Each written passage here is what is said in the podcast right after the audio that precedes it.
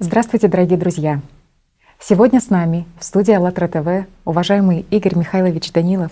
Здравствуйте. И Жанна. Здравствуйте.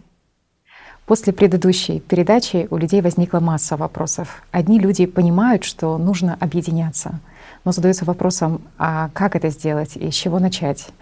Другие люди не понимают, зачем вообще объединяться и что собой представляет объединение в реальной жизни. Ну а третьих интересуют перспективы такого объединения и поэтапные конкретные шаги реализации в сложившейся ситуации.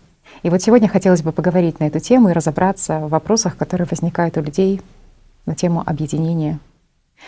Ну здесь э, смысл в том, что люди не понимают, для чего объединение и mm-hmm. с какой целью, я так понимаю. Да. И что такое вообще объединение, и какое это имеет отношение к созидательному обществу. Mm-hmm. Понятно. Попытаемся ответить. Да. Ну вот первый такой вопрос. Я и мои друзья понимаем, что нам нужно объединяться. Но как? Ведь сейчас люди, если объединяются, то в основном краткосрочно, на личных интересах, либо чтобы заработать денег. Вот, а какова выгода людей, и есть ли она вообще выгода людей в созидательном обществе. При построении созидательного, При построении созидательного общества. Ну, начнем с того, что построить созидательное общество без объединения людей невозможно. И здесь нужно правильно дифференцировать.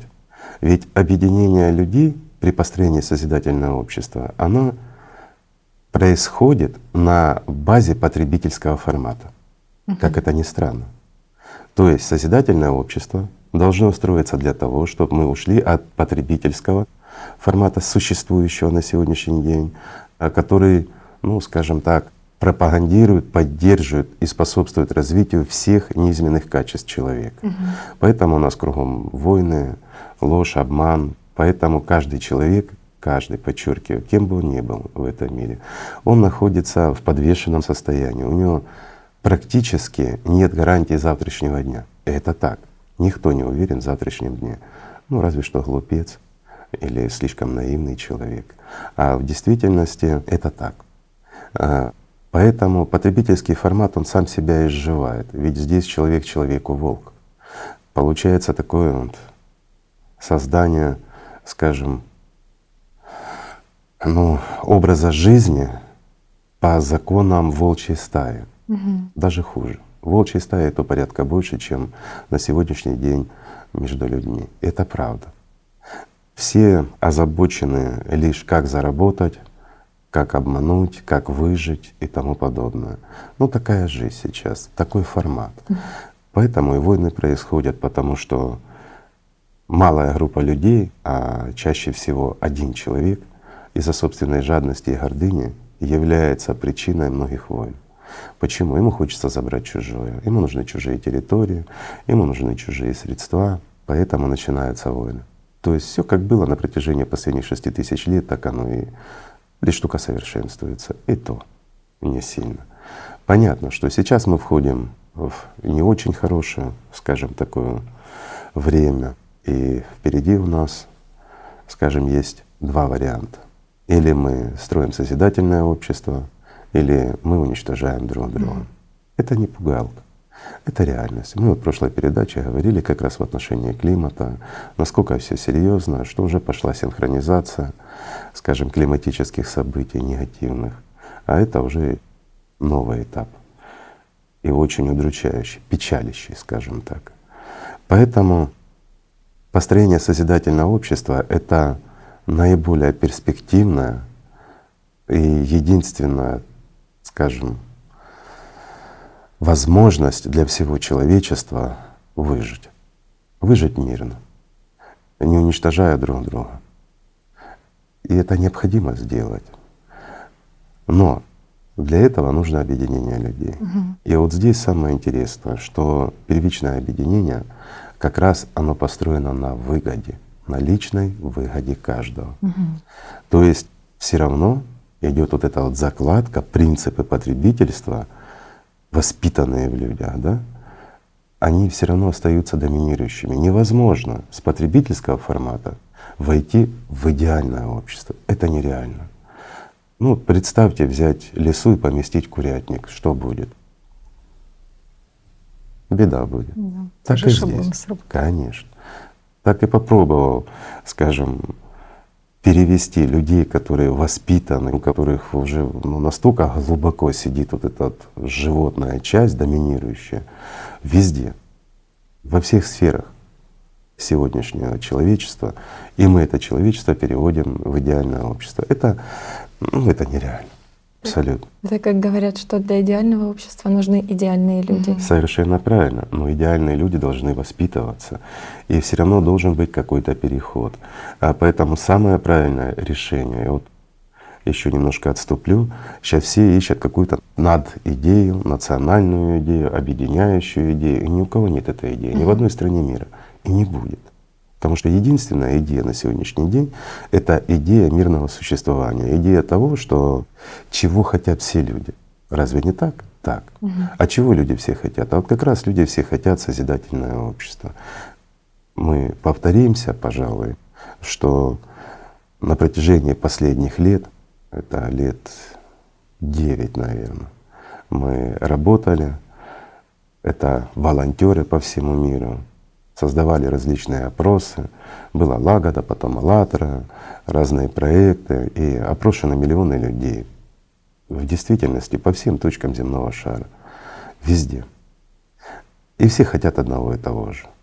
И вот чего хотят в действительности люди, на этом ихнем желании были построены восемь основ созидательного общества. Это желание людей, то, чего они хотят. И это необходимо сделать. Но в реализации возникает масса вопросов угу. у тех же людей, которые хотят жить в этом созидательном обществе.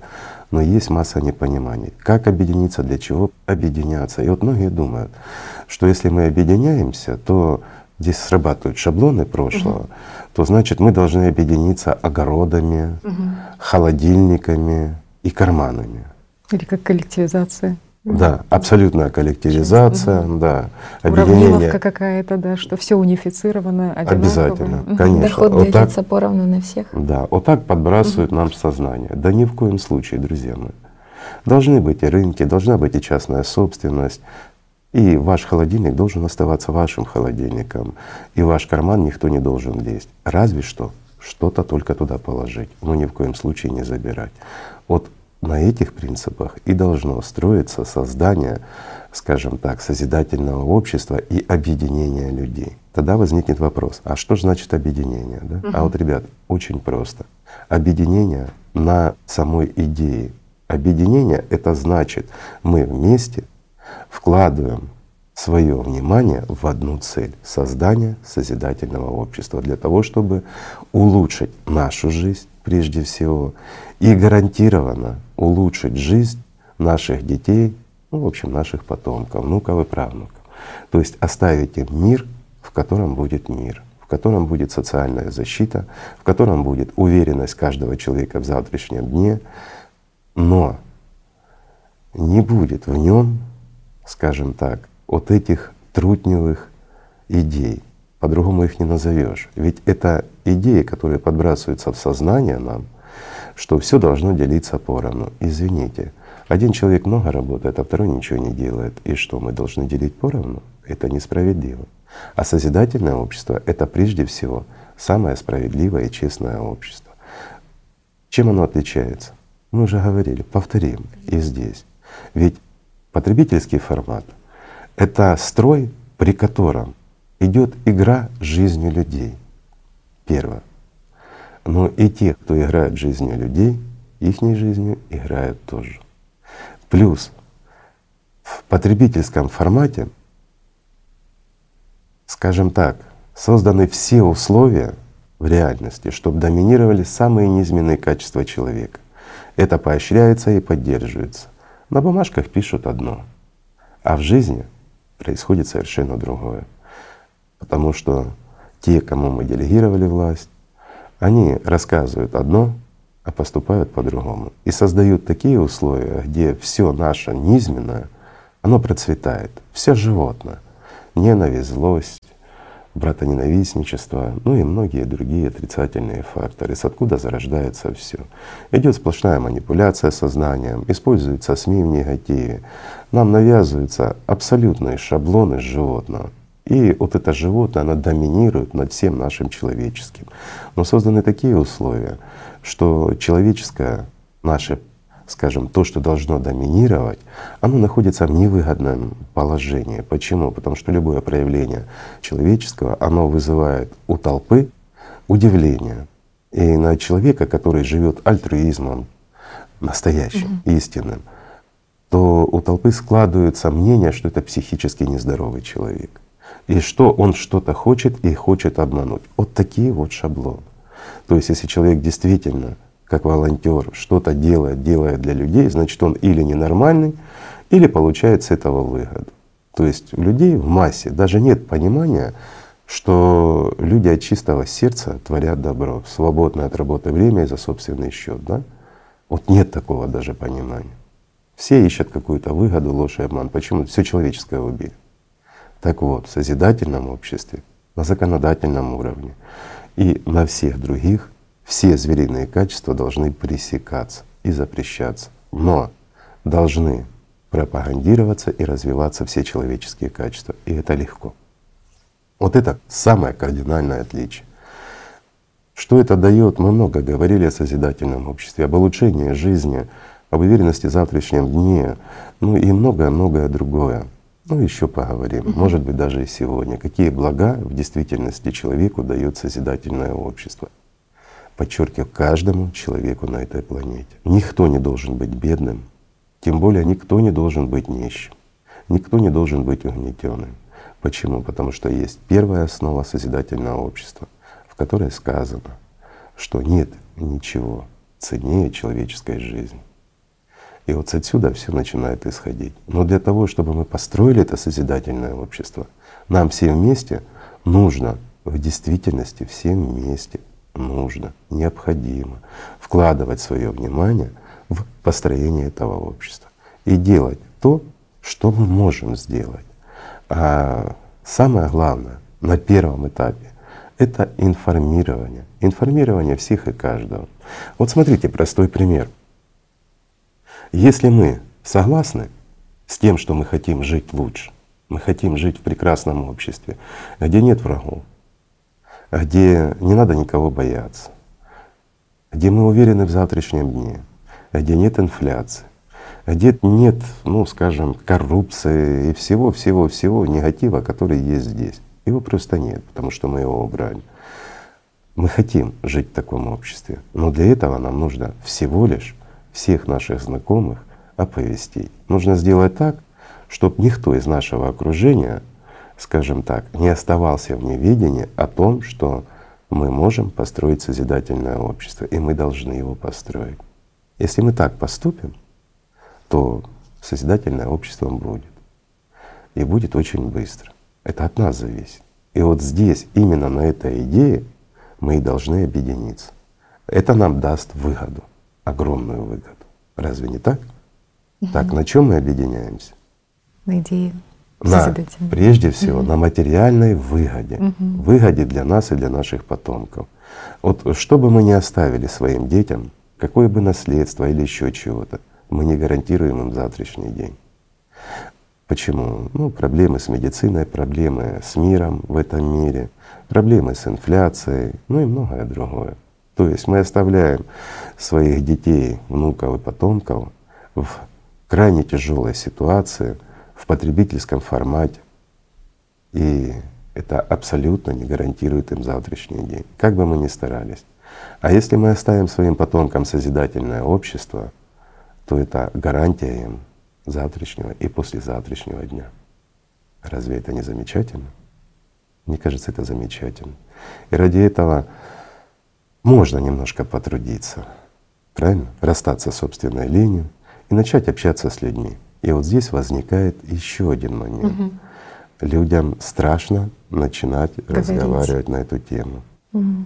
Опять вот тема, что подумают обо мне. Что подумают обо мне? Я начал говорить за созидательное общество. А что плохого в созидательном обществе? Почему мы не боимся обманывать друг друга, лгать для того, чтобы что-то получить, какую-то выгоду? А ведь ничто не даст большей выгоды человеку, любому человеку, чем построение созидательного общества. Разве не так? Угу. Так. И мы об этом боимся говорить. Разве это не парадокс? И вот смотрите, друзья мои, берем, к примеру, движение ЛГБТ. Да? Mm-hmm. Мы ничего против него не имеем, каждый имеет право проводить свою жизнь так, как хочет. А мы берем как позитивный пример в данном случае, что ну, если взять там лет 20-30 назад, никто бы даже подумать не мог, что ЛГБТ будет во многих странах на законодательном уровне, скажем так, утверждено, и не приведи Господи, что-то плохое против них скажешь. Это очень малая группа людей из общества, которые добились своих прав. Разве не так? Угу. И уже как меньшинство их нельзя обижать. Извините, друзья мои это меньшинство, которые добились своих прав на такой острой теме, и они не боялись об этом говорить. Представители ЛГБТ-сообщества не боятся говорить о своих проблемах, добиваясь своих прав. А вы, друзья мои, боитесь говорить о своих правах при построении созидательного общества. Смешно? Не очень. На самом деле это грустно. Грустно почему? Потому что мы не привыкли отстаивать свои права. А нам люди — показали пример, живой пример, как даже свои права меньшинство может против нашей воли навязать нам всем. А вы боитесь об этом говорить с друзьями, знакомыми, для того, чтобы сделать своих детей счастливыми, да для того, чтобы самим пожить в счастье и в радость, чтобы не переживать за эту копейку. Вдруг ты потеряешь ее, не заработаешь, как же будут твои дети. А если ты заболеешь, а заболеешь серьезной болезнью, тебе хватит средств, чтобы вылечить свой организм. А если ребенок заболеет твой, что будешь идти побираться на телевидение, просить, люди, помогите, не дай Бог. А ведь никто не гарантирует, да?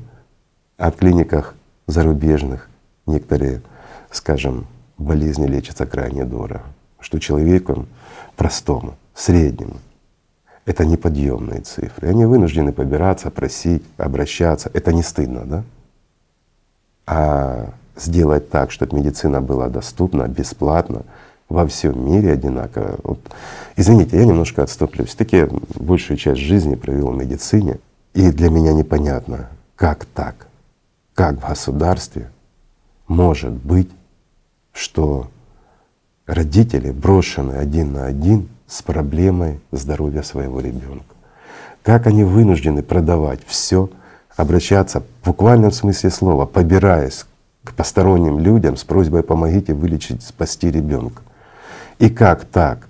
То, что в действительности стоит копейки, стоит огромных денег в зарубежных клиниках. А почему, извините, у нас в стране этого нет и почему этого нет бесплатно? Это не касается нашей страны, в которой мы живем. Это касается всех по всему миру. Разве не так? И всегда оказывается, что в вашей стране нет методов и способов лечения той или иной патологии для очень большого количества детей. В созидательном обществе этого не должно быть. Все бесплатно и доступно везде, кругом. Все передовые технологии должны быть везде, в любой точке мира. И абсолютно бесплатно для граждан. Уже гарантия чего-то, разве не так? Ценность жизни. Ценность самое жизни. Главное. Это самое важное и самое главное. Ну это мы затронули лишь малую часть, но сознание многих скажет, ну слава Богу, нас это не коснется. Уже сейчас сколько фальсификатов? Ну, а если взять опять-таки ту же медицину, угу. да? Вот э, на сегодняшний день в потребительском формате, в котором мы существуем, сколько фальсифицированных медпрепаратов, масс. Простой пример. Это по всему миру, друзья мои. Даже в самых-самых передовых странах очень много препаратов, которые не являются медицинскими. Это просто фальсифицирование. И вот человек заболел, не приведи Господи, онкология или что-то крайне тяжелое. И требуется крайне дорогостоящее лечение. И родня, друзья, все собираются, пытаются спасти жизнь этого человека, приобретают за сумасшедшие деньги препараты, которые не лечат, которые пустышки. Просто кто-то на этом нажился. Это нормально. Для нашего общества это нормально. И все понимают, ну да, негодяи, нехорошо. А, ну и какая ответственность? Да во многих странах за такое, ну, штраф или еще что-то, или минимальное наказание. Но это же заведомое убийство человека. Плюс обворовывание многих людей. Разве не так? Это мы так, чуть-чуть зацепение. А фальсификация продукта. Ну, разве это не так? Сколько продуктов, которые не соответствуют ГОСТам, стандартам и тому подобное. Просто что кто-то наживается, подделывают все. Но оно крайне тяжело сказывается на нашем здоровье. Генетически модифицированные, недобросовестно сделанные различные продукты. Ну, есть э, безвредные продукты, генетически модифицированные, которые не вызовут осложнений в организме, а есть, э, которые вызовут неконтролируемые мутации и оно очень плохо регулируется. Особенно чуть-чуть, где можно это протолкнуть даже чуть-чуть, проталкивается очень большими опытами. И мы в конечном счете это все едим. Мы сами себе наносим вред, и это нормально. Мы наносим вред своим детям. И неизвестно, как это скажется на наших внуках и правнуках. То есть мы сами себе строим ужасный мир. Ну, Такова реальность. Так вот в созидательном обществе это нереально и невозможно. Почему? Потому что говорят, ну как это невозможно? Сейчас же есть. Сейчас есть, потому что у нас формат такой. Потому что не ценим мы жизнь человеческую, ни свою, ни чужую. А в созидательном обществе наивысшей ценностью это жизнь человека. И ваша в том числе, и ваших родных и близких, и всех людей. И вот в этом разница, друзья мои. Я думаю, стоит объединиться и стоит об этом открыто начать говорить. Ведь мы говорим о чем? О том, что улучшает нашу жизнь, о том, что наполнит наши холодильники, о том, что наполнит наши карманы, и о том, что не перегрузит нас, как вьючного вала. Понимаете? А работа будет в радость. И это возможно. И вот многие скажут, а как же, да? Да легко, друзья мои, легко. Все очень просто. То есть, по сути, когда люди боятся, что сменится, скажем, новый политический строй или еще что-то, это все не боятся политический утраты. строй. Угу. Чего-то. А, Можно ли утратить Еще раз что-то? говорим, созидательное общество это не может являться каким-то политическим строем или еще чем-то. Нет. Это полное отсутствие любых политических строев. Политика — это управление людьми, это манипуляция. И как сказал Джеки, Политики — это профессиональные лжецы, да? Я имею в виду искусственное сознание. Вот хороший он тогда сделал вывод. Ну, ребят, не обижайтесь, но это же действительно так. Поэтому не должно быть власти над человеком в созидательном обществе вообще никакой. Никто не имеет права иметь хоть какую-то власть над другими людьми. Это должно быть законодательно закреплено. И не только законодательно, мы должны это поддерживать. Почему? Я вам объясню просто, друзья мои. Какого бы мы ни взяли, самого лучшего, самого, ну, самого просветленного, самого доброго, самого духовного человека и поставим его над нами, дав ему власть, то он станет точно такой же, как и все. И очень быстро, очень быстро.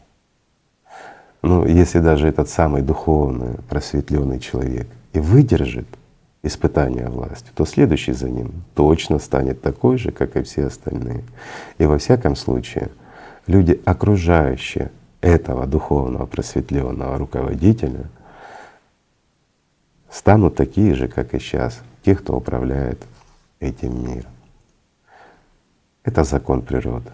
И вот самое важное и самое главное при построении созидательного общества — быть честными, знать все самые негативные качества человека, открыто признавать это все, и при его построении учитывать это все, и создавать его таким, чтобы невозможно было никому проявить низменные и худшие качества. Тем более на тех постах, на которых, скажем, есть ответственность перед обществом. И вот тогда все будет хорошо. То есть если человек назначается на какую-то должность для того, чтобы он ну, координировал какие-то действия, экономика, еще чем-то, он не должен обладать властью. Властью должен обладать народ. Но он должен нести ответственность. И мы должны создать такие условия для его работы, где он не может стать таким же негодяем, которых сейчас очень много. Правильно? Мгм. Надо признавать прежде всего и в себе, и в том, что это проблема в обществе. Вот этот весь наш негатив.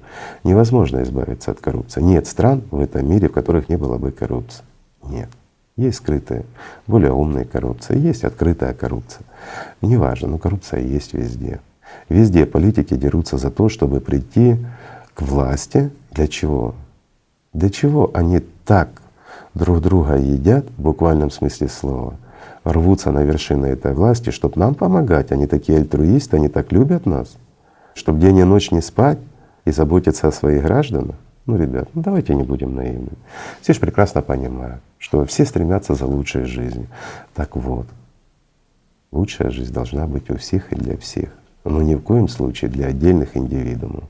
Власть должна оставаться у людей. И вот в этом весь смысл созидательного общества. И нельзя ее делегировать кому бы то ни было, иначе мы испортим этого человека. Mm-hmm. Правильно? Правильно. Ну это следующий этап. А на первом этапе даже, скажем, там, ну, первый этап — это информирование, следующий этап — здесь придется делегировать власть кому-то. Даже построение этого созидательного общества. Ведь все должно быть законно, все должно быть абсолютно честно, открыто, прозрачно.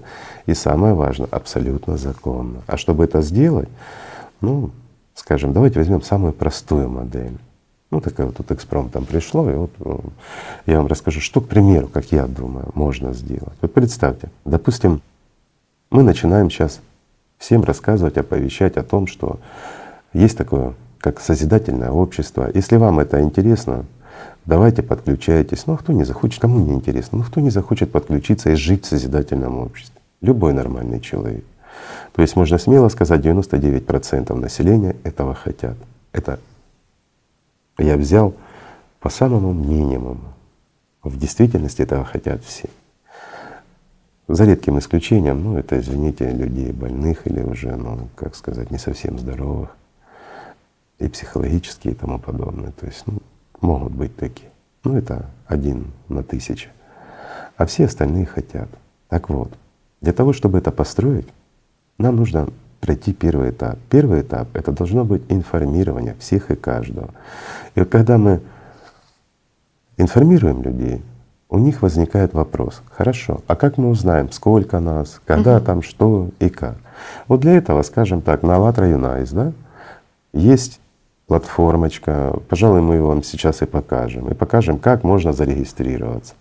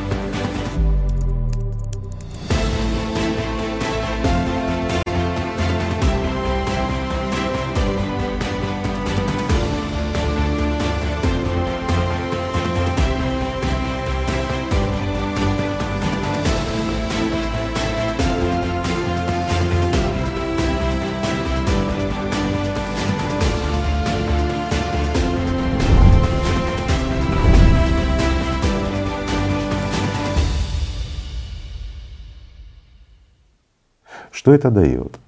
Это дает понимание, сколько людей в каждой стране поддерживает созидательное общество. Правильно? Угу. Правильно. И вот здесь, когда люди заходят, они регистрируются в простой форме и выбирают, поддерживают, не готов или поддерживают и готов сотрудничать, и на большее. Там три вопроса, на которые да. можно выбрать, да, да, просто зарегистрировав свой, скажем так, электронный адрес, который можно тут же придумать, создать новый и зарегистрироваться, это несложно. Но таким образом видно количество людей. И вот, к примеру, в стране, в которой есть определенное количество, а по всем странам известно, сколько тех, кто имеет право голосовать на выборах. Да? То есть от них зависит много, то есть такой электорат активный. И вот когда больше 50% активного электората в стране поддерживает созидательное общество, вот тогда можно уже подходить к второй части. Второй частью, ну давайте назовем это э, электоральной платформой. То есть создание определенного сайта, на который люди уже заходят, это уже конкретно в стране, на который люди заходят, и здесь уже нужно регистрироваться, ну, действительно, с фамилией, имя, с какими-то своими, скажем так, сугубо личными персональными, персональными данными, данными, да, и идентифицироваться с паролями, ну, чтобы никто не мог зайти. Это все очень легко сделать. И вот эта электоральная платформа, она уже становится основой для дальнейшего построения. То есть что это значит? Это значит, что электорат начинает выбирать себе политиков, тех, которые целиком и полностью разделяют созидательное общество. То есть они идут для его построения а других не выбирает. А зачем они другие, правильно? Угу. Те, кто хочет пролонгировать потребительские форматы, хочет сидеть на шее у народа. Это неправильно. Так вот, когда люди заходят уже с позиции созидательного общества, с электоральной платформы во власть, то должен быть определенный договор, к примеру, между электоратом и теми же людьми, которым наделяется право решения за людей. И вот первым, что они должны сделать, это принять закон о электоральной платформе, что она имеет право отзывать, регулировать, и она является законодательной базой. А депутаты, которых делегировали люди, они обязаны исполнять волю народа. То есть то, что люди скажут, зато и голосовать. Мы, в принципе, об этом Бог знает, когда еще говорили, о такой возможности при создании созидательного общества. Мы рассказывали за эту платформу аналогичную, ну сейчас более подробно и детально. Второй закон, который они должны принять тут же, это имплементация восьми основ в Конституцию своей страны. И вот если люди не исполняют, зашли во власть, и первыми законами, которые они принимать должны, первое — это электоральная платформа, а второе — это имплементация восьми основ в Конституцию своей страны. Если они этого не сделали, то этот народ отзывает право своего голоса, то есть организовывает перевыборы в этой стране. А те, кого они выбрали, скажем, кому они делегировали временно свою власть, они просто становятся такими же людьми, как и все. Ну, правильнее было бы, чтобы они еще и ответили перед народом за то, что они солгали, за то, что они, использовав возможность, не выполнили то, что обещали. И вот с этого все начинается. А дальше уже начинается, скажем, принятие определенных законов, решений и всего остального, когда в Конституции есть уже восемь основ. Дальше дело техники, скажем.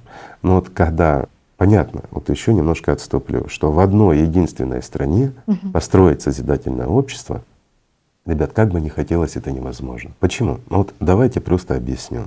Представьте страна, в которой люди захотели жить как в созидательном обществе. Но вокруг все страны в потребительском формате. Экономики стран на сегодняшний день, они все увязаны. Везде потребительство, а здесь созидательные строи. То есть это невозможно выжить. Просто-напросто. Поэтому что-то из этих восьми основ, конечно, можно реализовывать. И нужно, и обязаны люди будут это реализовывать. Плюс принятие законов уже подконтрольно от людей. Ну и в дальнейшем переход, э, скажем так, поэтапный к расширению созидательного общества в зависимости от экономики, от условий. Здесь уже люди должны сами смотреть, следить, выбирать и принимать решения. Почему? Потому что основой ложится как раз электоральная платформа. Это я объясню, что такое, вот, чтобы было понятно. К примеру, раз в неделю тебе приходит там три-четыре закона, которые нужно рассмотреть э, с несколькими пунктами и пояснениями. Потратить 15-20 минут и проголосовать да-нет несложно. Многие скажут, масса людей, которых нет доступа к интернету, масса. Но вопрос этот надо решать. Плюс абсолютно несложно. Через один и тот же гаджет, допустим, через тот же телефон, помочь друзьям, знакомым, там, внучке или внуку съездить к бабушке зарегистрировать, ведь она имеет право голоса? Имеет. Разве это сложно? Не сложно. Объяснить, рассказать, и человек делает выбор, но уже заходит под своими кодами через телефон той же внучки или внука и принимает решение. Не надо, как сейчас. Вот сейчас у нас принимается масса различных законов, говорят, что это жизненно необходимо. Почему? Ребят, ну давайте будем говорить честно, да? На два дня открыть границу, чтобы кто-то из олигархов провез груз, а потом закрыть законодательно. Ну, ну разве не так? Какие-то временные законы, какие-то выкрутасы, говорят, все течет, все меняется. Да, но есть основополагающие законы, которые без людей приниматься не должны. Правильно? Правильно. То есть это не референдум. Ни в коем случае. Вот многих сойдет угу. это как на референдум, это ж может возникнуть волокита. Никакой волокита. Все будет легко и просто. Потому что мы все в этом заинтересованы. И если мы принимаем созидательное общество, то мы должны принимать, скажем, на себя ответственность.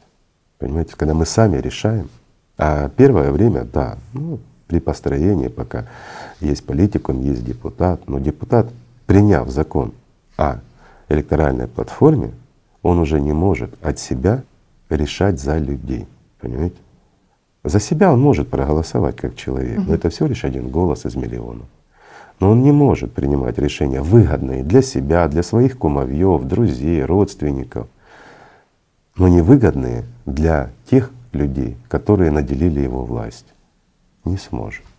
Потому что он всего лишь исполняет волю народа так, как должно быть. Ведь во всех конституциях мира прописано, что вся власть принадлежит народу. Разве не так? Угу. Так.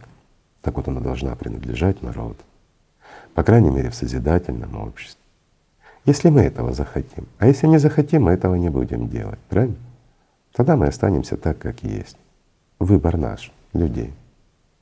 Но если мы этого захотим, то все это будет законодательно и как положено. Правильно? Нельзя разрушать ничего не построил новое. И вот созидательное общество, оно должно строиться именно таким путем, что вначале выстраивается новое и хорошее, и вытесняется плохое и старое, а не так, что все разрушить, а потом строить новое. Нельзя так. Вначале надо дать новое, лучшее, а потом убирать худшее. Правильно? Так что ничего сложного. И вот когда страна, теперь вернемся дальше, принимает созидательное общество, начинает водить и развивать, то опять-таки идет пропаганда на другие страны. И вот когда большинство стран, ну, скажем, развитых стран, принимает созидательное общество, вот тогда уже на международном уровне должно решаться, как объединиться этому большинству доминирующих стран. Даже если останутся несколько стран на потребительском формате, это не играет никакой роли. Они втянутся в это колесо. А вот когда основная экономика мира, она примет созидательное общество, вот тогда оно будет развиваться во всем мире. Правильно?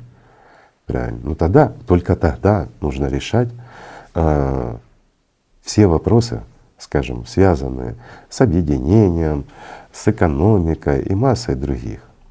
Но это может быть вот некоторых сознание опять скажет, ну когда это будет? Ребята, если мы захотим, это будет очень быстро. Очень-очень от нас зависит, от каждого. И очень важен первый этап. Поговорить с друзьями, знакомыми и тому подобное. Угу. Так же? Да, вот просто берем телефон, вот угу. простой пример, берем телефон и смотрим.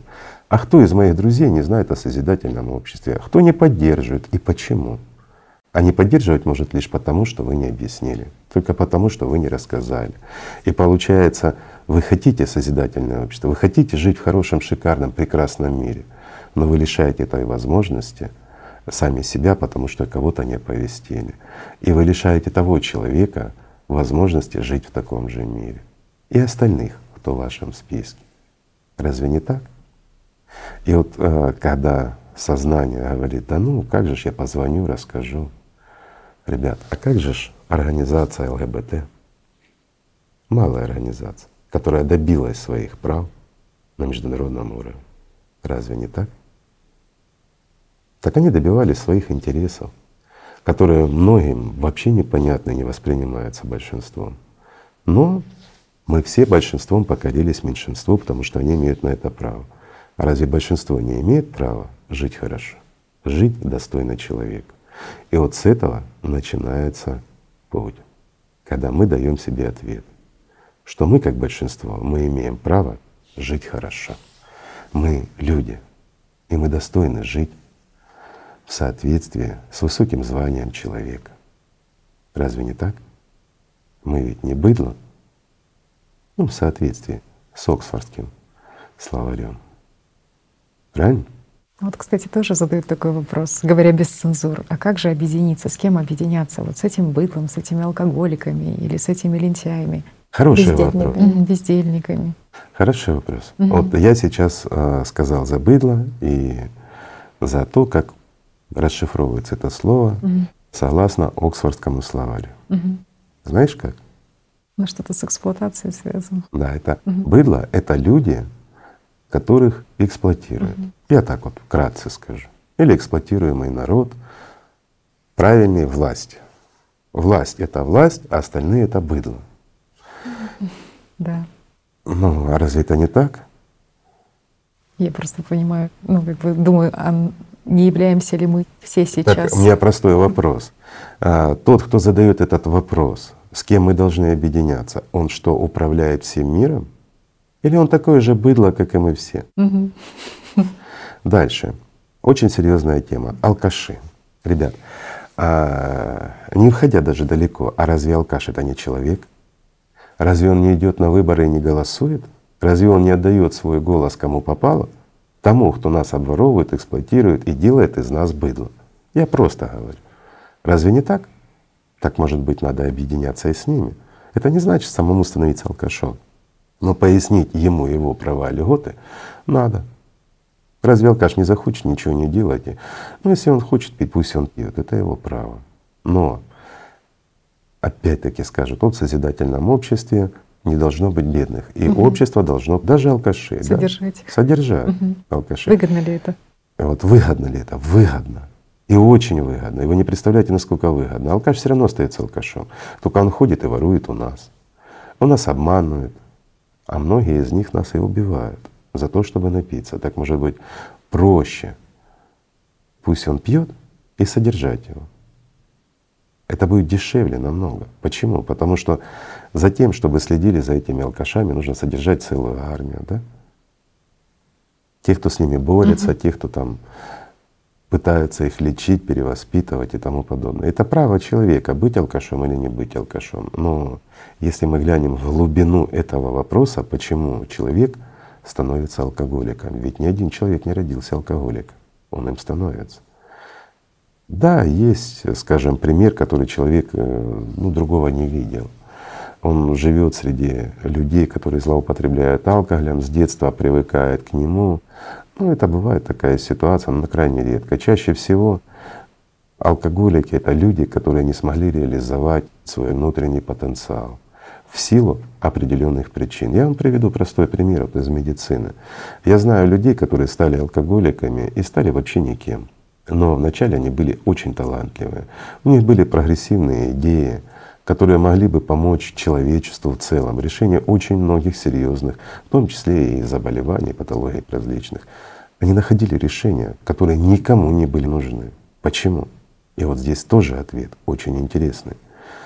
И мы часто сталкиваемся с целой кучей труднев, бездельников, врагов человека, которых мы не видим и перед которыми порой мы преклоняемся. Простой пример из жизни. Человек, которого я хорошо знаю, он ну, добился очень малого в этой жизни, в медицине, а очень талантливый был в молодости своей. Он сделал прорывные технологии, которые никому не понадобились. Почему? Потому что на уровне академии его, извините, просто срезали, потому что это противоречило определенным академикам, которые когда-то на этом сделали себе карьеру. И вот представьте, старик с гипертрофированной манией величия, который когда-то что-то открыл, он стоит на пути у передовых технологий у молодежи. Это правильно? И из-за того, что вот этот талантливый доктор столкнулся с непробиваемой стеной, вот здесь он получил просто психологический срыв. Ну и друзья-помощники, знаете, когда выпей, расслабься. Раз выпил, расслабился, второй, потом впал в иллюзию. А в иллюзии алкоголя он остается героем, он реализовывает как бы себя. И ему не надо уже в жизни строить какую-то карьеру или еще что-то, за что-то бороться. Ведь он в иллюзии своей, он уже считает, что он чего-то стоит и всего добился. Но когда он протрезвляется, он смотрит на этот мир и понимает, что он никто. И вот это самое страшное для алкоголика. Ведь нет физиологической причины зависеть от алкоголя. День-два и все.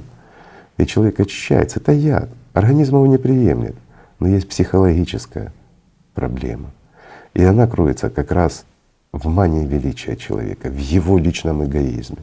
Когда он не может добиться чего-то в реальности, он начинает употреблять алкоголь, наркотики, ну и различные средства, которые вводят его в состояние иллюзии. В этой иллюзии это параллельный мир его, в котором он чего-то стоит. Ведь вы поговорите с алкоголиками или посмотрите на них. Когда за одним столом сидишь, нормальные, адекватные люди, выпили по 50-100 грамм и начинается превращение, такая мутация людей в зверей. Гордыня, эгоизм, ну и дальше, ниже и ниже. Да, вплоть до скотины, ненавидящей всех и вся. Разве не так? Так. А почему? Это иллюзии. И вот эти иллюзии, которые навязываются им, они доминируют им. Им проще и легче жить там. А причина порой кроется не в самих алкоголиках, а в нас, окружающих их. Ну и в потребительском формате, где кто-то может над кем-то доминировать. Вот многие скажут, а как же в созидательном не будет такого? Конечно, не будет такого. Почему? Потому что есть электоральная платформа. И никто не может стоять на пути у талантливых людей. И никто не может приносить нам, как обществу, вред. Если нам может с этого быть польза, нам, человечеству, то ни один враг человеческий не должен стоять на пути из-за своего эгоизма. Почему? Потому что никто не будет обладать властью над нами. Есть единое поле, где мы можем решать. И обмануть ни у кого не получится. Вот многие сразу подумают, что ну это же поле для обмана, ведь можно просто. Нет, ребят, не будет обмана. А за попытку обмана и эксплуатации людей будет ответственность. И ответственность будет серьезна. Нельзя животному доминировать над людьми. Вот такое построение, оно правильно. Тогда и мир будет прекрасный, тогда и зла не будет в этом мире. И пройдя, скажем так, через весь континент, на котором бы вы не были, вы не встретите ничего плохого, и никто не оскорбит, и уж тем более не ограбит. Правильно? Но скажут оскорбит. Да, друзья мои, даже оскорблять друг друга нельзя потому что это проявление животного, это агрессия, которую вы должны контролировать. А если вы ее не контролируете, значит она доминирует над вами, значит вам нужна помощь или оздоровительные мероприятия. Только так. По-другому не получится. Тогда мы зарастим идеальных людей, а при идеальных людях мы построим идеальное общество. Как следующий шаг после созидательного. Там, где будет доминировать духовность человеческая, морально-нравственные качества и все остальное. Но начинать нужно в переходном периоде, в созидательном обществе, зная и понимая, и признавая все наши низменные качества, честно и открыто. И делать так, чтобы мы их не могли проявить. Чтобы мы могли проявить только человеческие, хорошие качества. И вот это мы должны поощрять. И таких людей мы должны ставить пример. И таких людей должны показывать в СМИ. Угу но не должны показывать в СМИ, как кто-то кому-то бьет морду или еще что-то, да, вот шоу. Угу. В шоу два человека начинают ссориться, один другого бьет по лицу и тому подобное. И вот полмира смотрит или страна смотрит, шоу делает рейтинги. А правильно, если кто-то кого-то ударил, даже самые легкие телесные повреждения, да даже не ударил, а замахнулся, это уже попытка агрессии. Если человек проявил агрессию по отношению к другому, он покусился на самое святое, что в этом мире есть, на жизнь человека. Значит, он должен нести, ну, скажем так, телесных повреждений нет, проблем нет, есть проявление. От проявления от чего? От гордыни? Значит, надо ломать гордыню. Извините, этот человек должен мыть три месяца общественный туалет. Минимум. Правильно? Правильно. А ток-шоу это, которое это показало, должно три месяца показывать, как он моет, потому что не допустили этого в эфир это будет падение рейтингов их. А не надо строить рейтинги на, извините, низменных качествах людей, пропагандируя их и утверждая в каждом. Нужно понимать, как работают зеркальные нейроны человека, что мы друг друга копируем. Если в ток-шоу один другого оскорбляет или бьет, значит можно это и мне. Потом мы это видим в семьях, потом мы это видим на улицах, а потом говорят, откуда же у нас столько зла? Да мы же его и творим. Может, хватит? Давайте показывать любовь, мир, порядочность. Не надо играть в жизнь. Вот многие говорят, это такая жизнь, такая игра. Игры. Угу. Ребят, может, не будем играть? Нельзя играть в жизнь. Жизнь надо жить, а не играть в нее. Это губительно. Когда кто-то играет нами. Должны быть мир и порядок, любовь и уважение. Правильно? Игорь Михайлович, а можно еще вопрос? Не хватает одного пазлика еще. Вот все хотят бесплатную медицину, а за счет чего это будет реализовываться в созидательном обществе? Откуда возьмутся средства? Бесплатная медицина — это значит, что все человечество содержит и медицину, и образование, и все остальное. То есть врачи должны получать достойнейшую заработную плату, не меньше, чем они получают сейчас. Они должны жить прекрасно, когда они действительно врачи. А трутни надо убрать. Если мы уберем трутней совсюду, то, извините, высвободятся огромнейшие средства. Вы знаете, сколько трутней находится в медицине, в науке, а сколько у нас институтов, в которых сидят, ну извините, самые настоящие лодыри и бездельники, которые не приносят ничего. Что такое наука? Наука — это коэффициент полезного действия и улучшения качества нашей жизни. Если мы не получаем от этой науки благо, она нам не нужна. Если есть научный сотрудник, который не привносит и не улучшает нашу жизнь, он не научный сотрудник, и он не должен быть на нашем содержании. Так же ж, так же ж. А как по-другому? Если есть у человека идея, допустим, той же науки, и его, скажем, научные изыскания качественно улучшают нашу жизнь, значит он научный сотрудник. Если они улучшили нашу жизнь на какой-то там процентик, даже и там долечку процентика человечества в целом, значит он имеет право на какое-то звание, ни больше, ни меньше.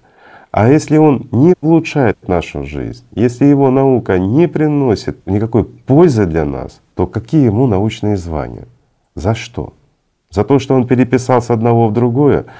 За то, что он придумал что-то, описал то, что никому не нужно, и оно не работает и никогда не будет работать. А он получает надбавки, он получает жалования, он становится там профессорами, академиками, которые, извините, стоят на пути действительно умных, талантливых, у которых масса идей, тех идей, которые могут, реализовавшись, улучшить качество нашей жизни. Ну, это же объективные вещи. Поэтому трудней быть не должно. Любая научная работа, обсуждаемая скажем так, в обществе, а это опять-таки, так как это касается всего человечества, это должно быть на платформе. Понятно, что будут объединения людей, которые за этим смотрят. Ну, простой вопрос. Насколько это улучшило мою жизнь, его изобретение? Не насколько. Оно должно подтверждено быть, что оно улучшено. Если оно улучшено в действительности, и мы стали жить лучше, или там медицина улучшилась, еще что-то лучше. Да, человек имеет право на какое-то звание и поощрение. А если этого нет, ну, ну ребят, ну за что? Просто так? Потому что он человек хороший, или он такой умный и хитрый, что он всех обманул, написал с десяток статей, пару книг, которые никто не читал, и его изобретение, которое никому не нужно. Из-за этого он получает звание. Да ну, это ж все ж ну, обман, ложь и опять-таки потребление средств, народных средств государственных средств, а в данном случае это средства с общества, с каждого из нас. Ну и так не должно быть и не будет. Почему должно быть все честно и просто?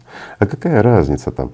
Нет, я понимаю, конечно, если представьте вот уровень доктора наук, там, академика в созидательном обществе, ну это человек должен очень сильно улучшить жизнь каждого из нас, и которая будет еще очень долго улучшена эта жизнь, работать на благо человечества. Ну тогда он достоин этого скажем так.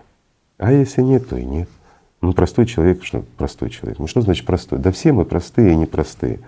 Что есть какие-то непростые люди или как? Это три руки, четыре носа. Ну вот это непростой человек, да, это уже природа постаралась. А все остальные, которые, скажем так, вписываются в естественную антропометрию, ну это все простые люди. Так что не надо простой непростой. Все мы люди, все мы одинаковые. Ну, я думаю, вопросов еще масса. Масса. Ну, давай перейдем к вопросам. Извините, немножко такое вступление. Но я думаю, теперь понятно, для чего и как нам объединяться. Угу. Да, друзья мои? Мы не объединяемся, еще раз говорю, ни кошельками, ни холодильниками, ни ничем, ни семьями, ни домами, ни огородами. Никто ничего не должен утрачивать. Мы лишь синхронизируемся, вкладывая свое внимание в одну цель для того, чтобы мы это сделали.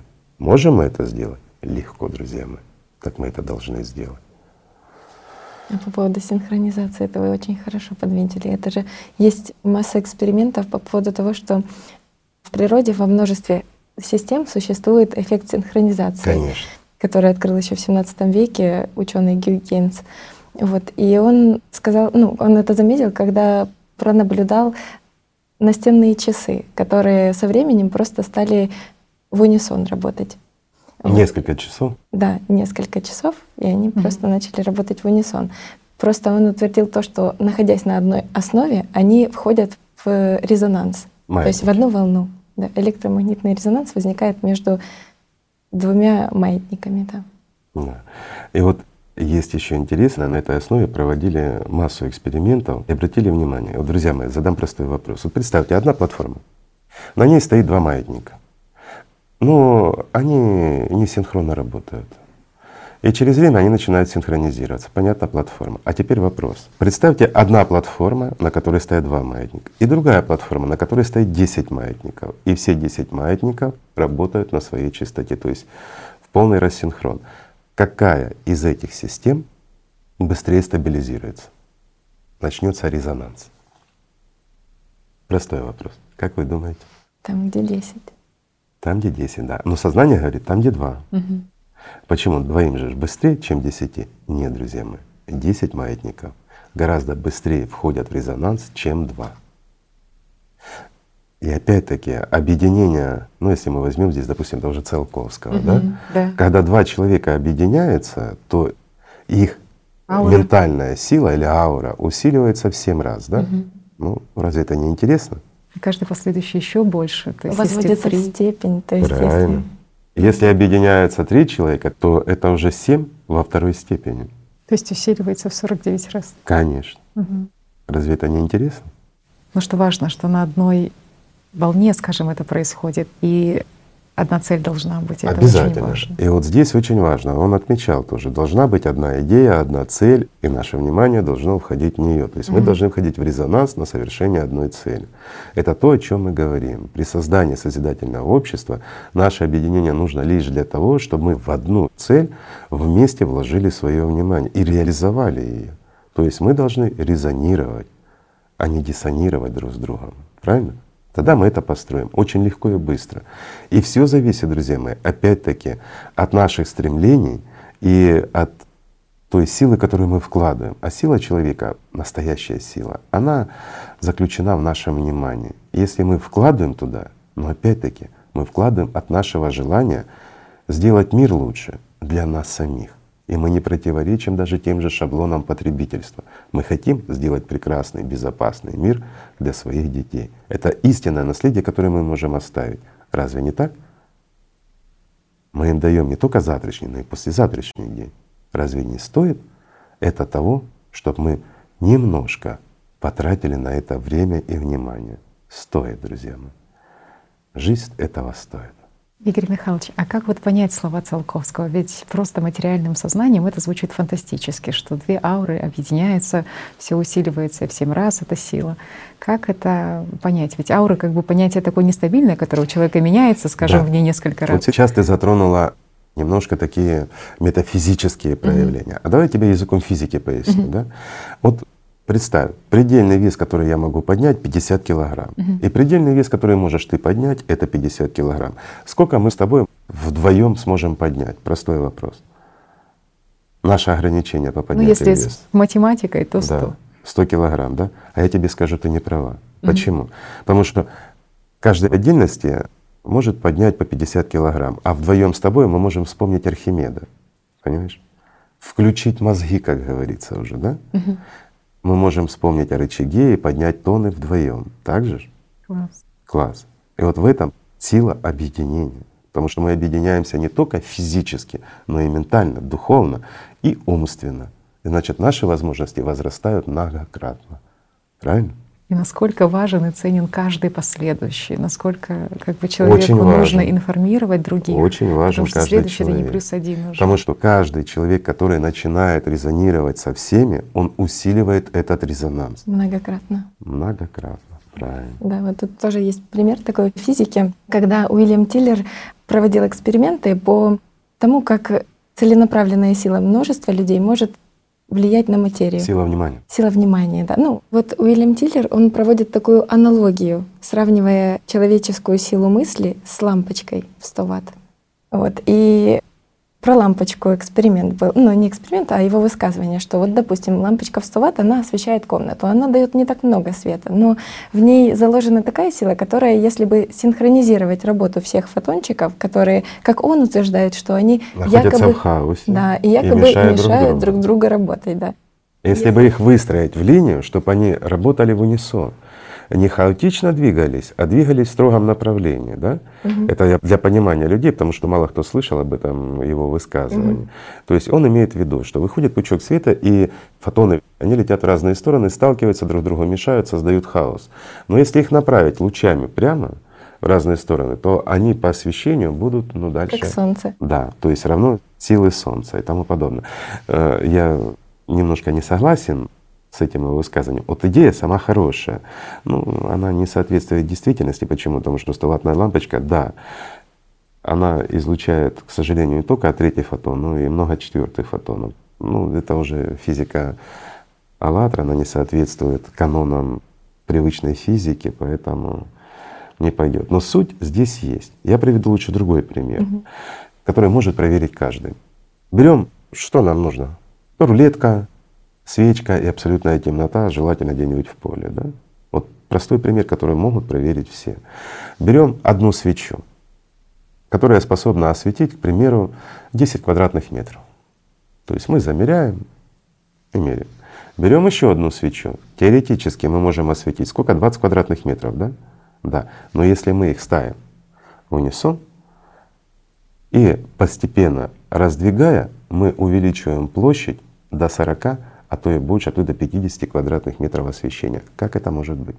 Это нарушает законы физики. Но кто хочет, может проверить.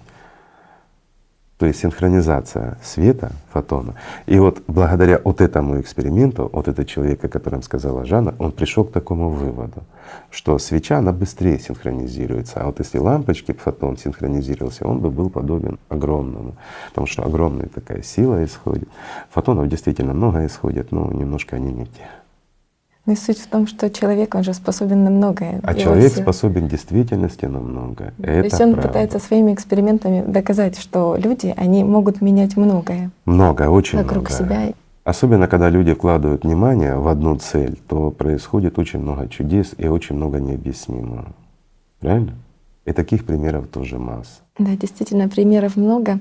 И вот начиная с 60-х годов американскими учеными проводилась масса экспериментов о влиянии силы мысли на материальные вещества.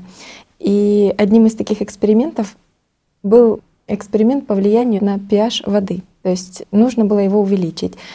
Собрали четырех опытных медитаторов, которые по внутренним качествам люди были опытные. Медитаторы, друзья мои, это люди, которые занимаются медитативными практиками. Ну, да, совершенно верно. Это люди, которые работают над собой, которые умеют контролировать мысли. Они должны были воздействовать на электрическую коробочку, э, вкладывая туда намерение о повышении pH воды, которая находится рядом с коробочкой. То есть воздействие не на саму воду, а да, а воздействие на коробочку. Электрическую коробочку, которая, а, которая в последующем будет влиять на воду. Сохранить вот это вот намерение. Да, был такой эксперимент. Да, да, вот.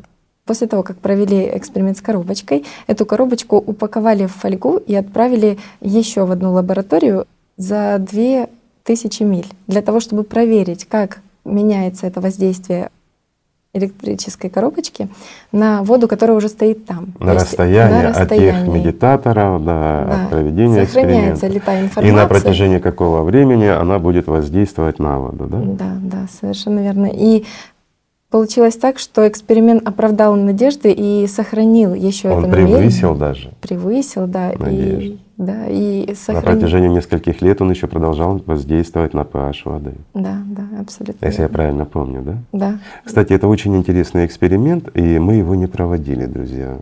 А, возможно, как вариант повторить. Да, ну Тоже как, интересно. Как много зависит от того, когда люди синхронизируют свою работу. Очень много, конечно. И было доказано, что действительно pH воды поднимается как во время эксперимента, так и на расстоянии. И что для человеческого намерения, в принципе, расстояние как таковое и время не имеет особого значения, потому что вот это поле, которое было вложено людьми, работало сила их внимания. Сила их внимания. В действительности да. на сегодняшний день мы не знаем, ну, я имею в виду с позиции науки, человек далеко не изучен еще, и не изучены его возможности. А возможности человека колоссальны в действительности. Ведь сколько экспериментов тех же было поставлено и было продемонстрировано даже вот на АЛЛАТРА ТВ. Как, к примеру, человек отклоняет луч лазера. Чем? Угу. Силой своего внимания. Ведь это нарушает все законы физики. Это невозможно. Ну или взять вот, к примеру, ребят, которые демонстрировали когда они вкладывают синхронно свое внимание в тот же телекинез, да? Угу. Или же телепортация удара на расстояние. Ведь это факты, которые абсолютно нарушают все законы физики. Но это говорит о том, что сейчас есть такие люди. Ну, в принципе, такие люди были всегда с такими способностями, и спокон веков это все использовалось. Но если мы не можем это объяснить с позиции науки, то проще за это замолчать и сказать, что этого нет, правильно? Хотя сила внимания человека, она огромна. А это действительно так. Человек на многое может повлиять, если правильно, скажем, вкладывает свою силу, если он знает, что она у него есть и умеет ей пользоваться. Просто очень интересно еще по поводу синхронизации, что сейчас встречаются древнейшие постройки, которые связывают ученые как раз с резонансом Шумана, с тем, что в древности происходила синхронизация людей, и что вот эти постройки, которые там в Места, форме... в которых люди пытались скажем, да. ну да, не пытались, а в действительности входили в определенный резонанс. То есть это синхронизация была да, да. Э, их внутренних вибраций. Да, да. Ну, да, есть, конечно. Да, то есть это вот Для определенных купола... целей. Ну, это не тема нашей передачи, mm но, но это интересно. Да, просто что интересно, что о том, что сила синхронизации и совместные усилия людей, они способны влиять на многое. На очень много. Я скажу так, слава Богу, что в потребительском формате мы многого не ведаем и многое забыли. Игорь Михайлович, а вот могут люди повлиять на изменения в климате? Вот в частности, есть теория, которая говорит, что психическая энергия человека может повлиять э, на сейсмическую активность? Ну, давайте вспомним, что, э, скажем, испокон веков были люди, которых считали святыми, да, допустим, той же Индии, да много где, которых, э, если они поселялись в каком-то регионе, то это как бы было благо для тех людей, которые живут в этом регионе. Почему? Потому что климатические события их обходили стороной. Ведь таких примеров масса а поэтому и пытались всячески как-то ублажить этих святых, чтобы они, не дай Бог, не ушли, заботились о том, чтобы они были. Почему и дождь своевременно, и катаклизмов нет, и всего остального, в том числе и сейсмическая активность в опасных, сейсмически опасных районах. Если там поселялся святой такой, то она успокаивалась. Вопрос, а почему? Угу. Настолько сильный был этот святой? Вот механизм, как вы считаете? Нет, друзья мои, просто вера в этого человека объединяла тех людей, которые жили в этой местности. И они уже вкладывали силу своего внимания в то, что все будет хорошо. Понимаете? И уже включался не только святой, он был всего лишь как, ну, скажем, как тот, кто объединяет и синхронизирует внимание и силы других людей, которые, не зная даже, как этим пользоваться, этим инструментом пользовались. Но на сегодняшний день, конечно, у нас э, идет цикличность в изменении климата. Это глобальная система. Но, друзья мои, открою большой секрет. На глобальную систему можно повлиять глобальным объединением. Но глобально. Сколько бы индивиды ни напрягались, ничего не получится. Это касается всех. Если раньше это касалось определенного региона, то регион мог э, как-то корректировать.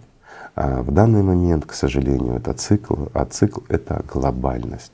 И здесь нужны глобально все для того, чтобы что-то сделать. Но если мы найдем себе силы, мы сможем построить созидательное общество, сможем ориентироваться на будущее и займемся немножко собой, то мы это сможем тоже сделать.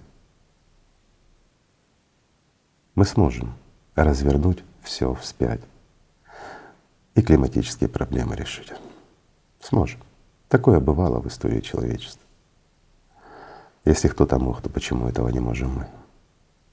Что стоит, кроме нашего неверия и наших страхов?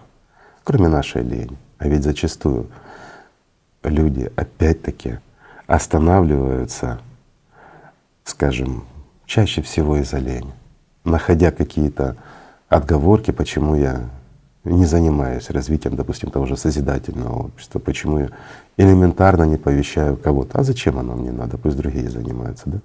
И вот один второй такой лентяй, который не хочет сделать что-то для себя и для своих потомков, он останавливает глобальную систему развития всего человечества. И человечество не эволюционирует. А ведь эволюционное развитие должно быть, мы уже должны быть, ну скажем, как минимум пройти первый этап. Должны были, но мы его не прошли. Мы далеко даже до середины еще не добрались. А, но мы можем, если захотим совершить гигантский скачок и, скажем, перепрыгнуть на первый этап. А первый этап развития — это, друзья мои, это эволюционный скачок огромный в технологическом процессе, в науке, везде, во всем. Это свободная энергия и многое другое. То есть то, что сейчас считается фантастикой, может стать реальностью. И все зависит от каждого из нас. А сколько вообще этих этапов? Вот вы сказали, что мы на пути к первому этапу. Всего у человечества шесть. Это вы имеете в виду вот эту шкалу Кардашова? Нет, это Кардашов слышал звон, да не знаю, где он. Он описал то, что было известно человечеству испокон веков. Ну, описал немножко о своем понимании, пытаясь разобраться, и уже вышел за такое, что, ну, я скажу так, то, что описал Кардашов, развитие цивилизации, он даже скромничал. То есть человечество гораздо больше способно постичь. Да, это фантастика. Сейчас даже говорить об этом не хочется. Почему? Потому что ну, люди посчитают, что мы здесь занимаемся mm написанием нового фантастического рассказа. Ну да, в принципе, если Там исходить из тех проблем, которые существуют, то космическая гонка, Звездные войны, только на это сейчас пока что. Ну, Звездные войны и все остальное это такое. Ну просто все, что было раньше научной фантастикой, то, что называли утопией, сейчас мы этим активно пользуемся. Совершенно. И поэтому глупо, когда там говорят, допустим, про то, что созидательное общество вот это утопия, там, да, потому что не может, может быть, быть созидательное общество вот. утопией. А почему? Потому что это абсолютная реальность, и к ней надо подходить здраво, разумно и взвешенно, правильно? А утопия, они все тот же коммунизм и многое другое. Та же утопия стала утопией. Почему? Потому что власть оставалась в руках единиц. И вот это, извините, явилось причиной утопии. То есть мы хотим дать все людям, опять-таки мы хотим всех уравнять. Ребята, разве можно всех уравнивать? Простой вопрос. Нельзя. Человек должен иметь возможность. Да, вот в созидательном обществе все должны быть социально защищены, не должно быть бедных, должно быть у всех жилье, питание достаточно, медицинское обслуживание, одежда, все должно быть. Просто должно быть просто по праву рождения. Человек должен быть абсолютно социально защищен. Это однозначно. Но если он хочет жить лучше, он должен идти и работать на благо человечества. Правильно? Правильно. Сейчас вспомнила, что многие же утописты, когда создавали свои идеи, они просто сидели и ожидали, что продвигать и финансировать их будут сверху. То есть... Никто не будет сверху, угу. ни в коем случае. Вот это Теперь утопия. понятно, почему это вот оказалось это утопией. Никогда подобная идея, как созидательное общество или еще что-то, никто не будет финансировать и никто не будет э, помогать сверху. Это как раз, скажем, это, что было понятно, немножко другая пирамида. Вот у mm-hmm. нас есть пирамида власти, да? А теперь вы ее переверните в голове и представьте, народ сверху, а исполнителем внизу. Вот так должно быть. А у нас оно как бы. Угу. Сейчас немножко по-другому, так вот, как мы привыкли ее видеть. Вверху те, кто управляют, они издают приказы, но они же все блага к себе забирают. А все блага должны быть у людей. Вот благами должны наделены быть все заинтересовало, что вы когда-то рассказывали про то, что вроде бы люди идут во власть, да, идут в политику, точнее, с хорошими намерениями помогать mm-hmm. нам, но вдруг а потом однажды... становятся все одинаковые, да, даже, ну вот мы в начале передачи об этом говорили, о том, что даже какого бы мы хорошего человека не взяли, mm-hmm. достаточно его поставить во власть, и он становится такой же, как и все. Почему? Потому что закон такой, друзья. Как ни крути, а убив дракона, человек становится драконом в этом смысл. Просто есть этому и научное подтверждение. В частности, вот были исследования в том же Онтарио, когда нейробиологи изучали мозг человека, который mm-hmm. долгое время находится у власти. И тоже, что было интересно, что они отметили, что когда люди находятся долго у власти, то у них происходят изменения в мозге, в частности, ослабляется определенный нервный процесс отзеркаливания, то есть э, что напрямую влияет на зеркальные нейроны, и человек просто не Это область, испытывает... которая отвечает за человеческие да. качества, за эмпатию. Эмпатии да? не чувствует совершенно что хотят другие люди, какие эмоции они испытывают, эмпатию Страдают человека. зеркальные нейроны, угу. да? То есть человек перестает сочувствовать, перестает учиться. Угу. Почему отключаются эти нейроны? Там даже целая группа отключается. Угу.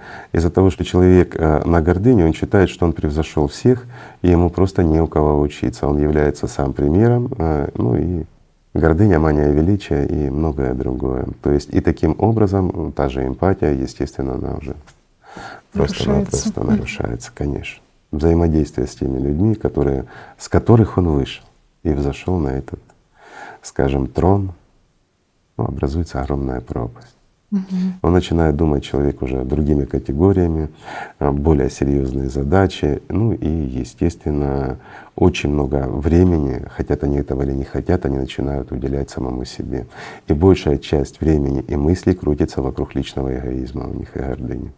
Это действительно так. Почему? Потому что как только происходят вот эти процессы, о которых вот написал этот товарищ, да, то сразу мысль начинает крутиться вокруг эгоизма. И все меряется в отношении себя, а не в отношении кого-то. К сожалению, да, позиция такая. Таким образом, они могут даже понять, что нужно людям. Ну, конечно, потому что переключается сознание на другое. Ну, так устроен человек, это его функция. Это надо знать и понимать.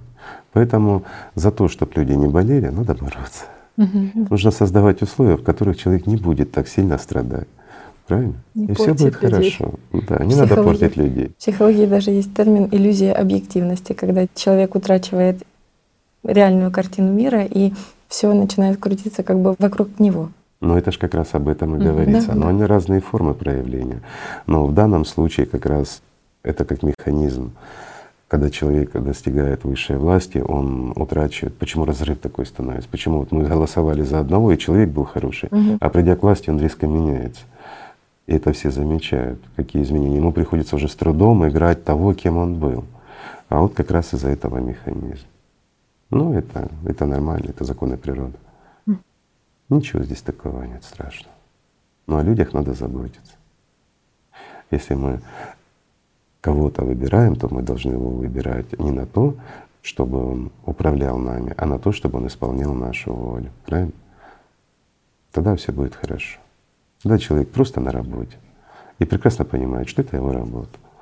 Ни больше, ни меньше. Беречь людей надо. Да.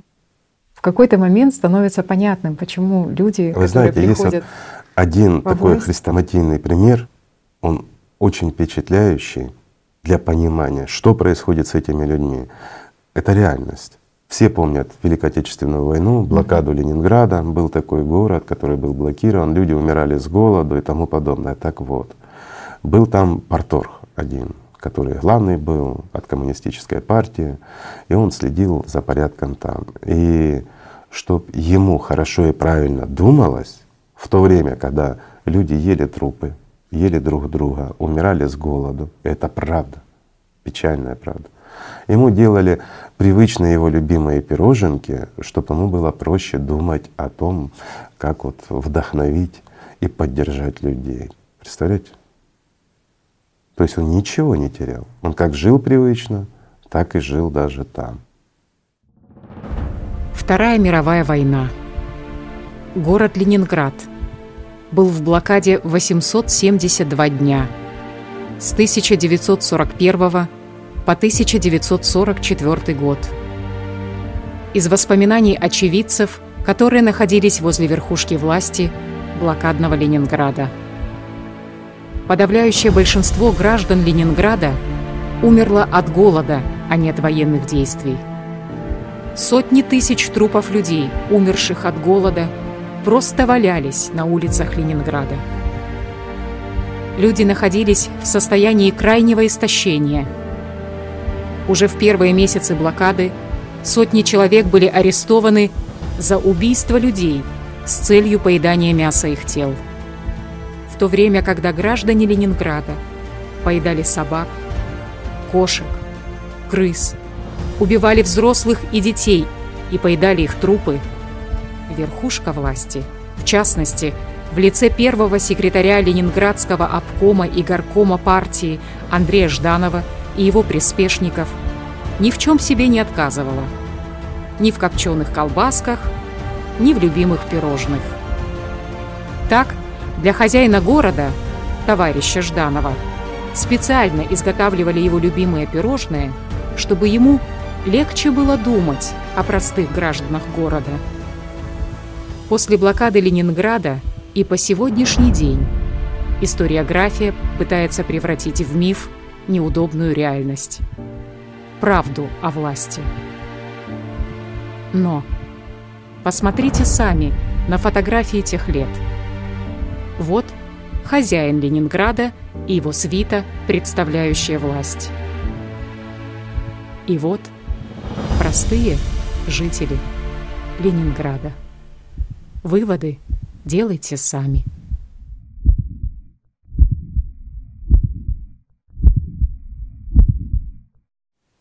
И вот в чем разница, и вот ради чего они туда идут. Не для того, чтобы о ком-то заботиться или еще что-то, а чтобы кушать свои пироженки любимые, даже тогда, когда все умирают с голоду. Так выстраивается мир. Мы сами портим и, по сути, наказываем как бы, да, таким образом. Мы сами наказываем людей. тех людей, мы их лишаем жизни, в буквальном смысле слова, человечности, когда наделяем их огромной властью. Поэтому угу. и не следует удивляться и обижаться, а наоборот, таких людей надо спасать. А путь спасения один. Ну, представьте, допустим, кто-то же должен представлять даже в созидательном обществе на первых этапах построения. Mm-hmm. Ну, давайте начнем еще раз повторим.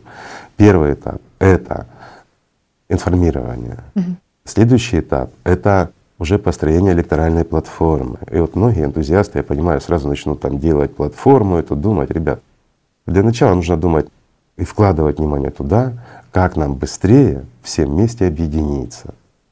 А вот когда нас уже будет как мы говорили, больше 50% электората в той или иной стране.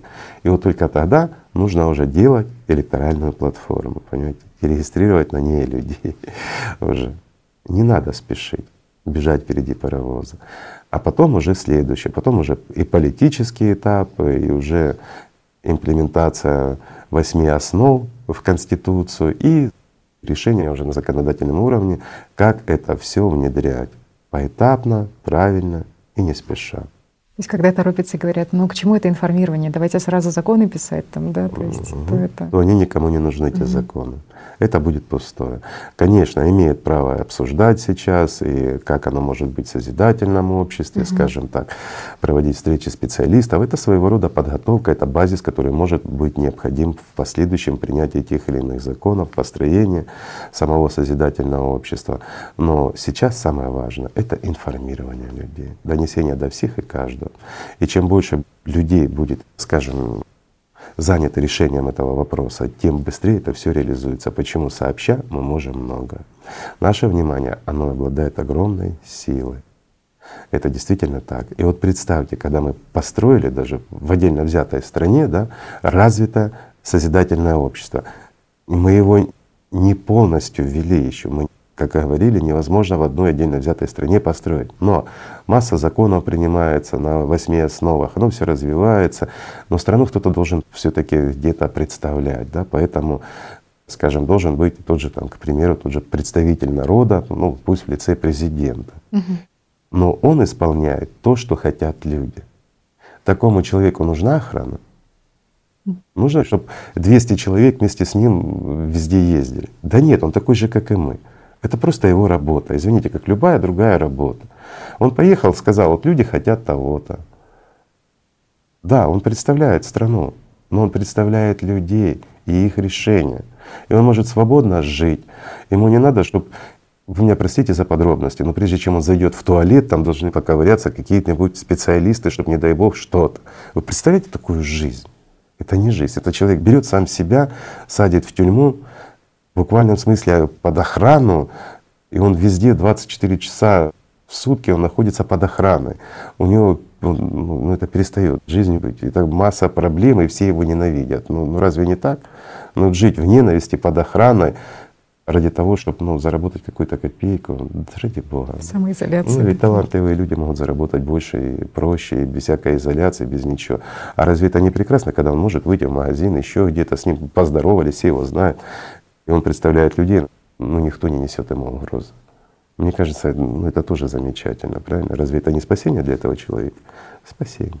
Это прекрасный ответ на вопрос, а почему это выгодно тем же политикам или тем, кто находится у власти. Действительно, именно по этой тоже причине, которую только что озвучили. Ну, по причине свободы и mm-hmm. жизни. Потому что они сохраняют свою свободу, они сохраняют свою жизнь. Они живут как нормальные люди. И это прекрасно. И они всего лишь выполняют работу, они доносят решения людей. Всего лишь навсего. Они не ответственны за то, что принимают люди. Это сейчас можно повлиять на политика, или какую-то угрозу ему создать, он под давлением примет тот или иной там закон, или будет голосовать за что-то, или купить его можно, чтобы он за что-то проголосовал. А там нет, народ решил и все. На той же электоральной платформе, скажем так. То, что народ захотел, то и делается. То, что народ решил, то они обязаны делать. Это прекрасное общество. Но в этом обществе, друзья мои, есть один огромный минус. Ругать некого. Ведь мы ж приняли все. Правильно? А так мы по привычке, кто виноват? Да, тот, кого мы избрали, тот и виноват. Но мы забываем, что мы его избрали. Значит, кто виноват, он или мы? А себя ж ругать не хочется. Сейчас есть кого ругать, потом никого будет.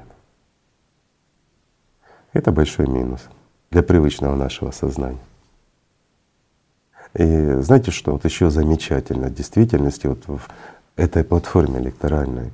Ведь невозможно будет никакая коррупция, невозможно будет совершение каких-то ошибок или еще чего-то. Почему? Потому что все открыто, все доступно, люди все видят, и люди принимают решения. Поэтому все назначения на исполнение тех или иных, скажем, там должностей там или еще чего-то, все принимают люди. Поэтому исполнитель, он, он всего лишь исполнитель. Он не может от себя что-то добавить или убрать, потому что люди все видят. И тут же, если он пошел против людей, он несет ответственность перед людьми. И опять-таки платформа это ж не только для принятия законов, но и для обсуждения. Если где-то какая-то коррупция или еще что-то, это тут же выносится сразу на рассмотрение. Или вот как пример я с врачом приводил, да, когда академик стал поперек. Ну извините, если стал такой поперек, а нам это крайне выгодно, то этот академик идет на пенсию и отвечает за то, что он сделал. Понимаете? То есть такие трудни уже не нужны. Такой народный контроль, да. Ну это, это реально, это не, нет, не народный контроль, это народная жизнь. Это жизнь всех людей, это наша жизнь. И мы должны за нее отвечать, потому что мы ее строим для себя.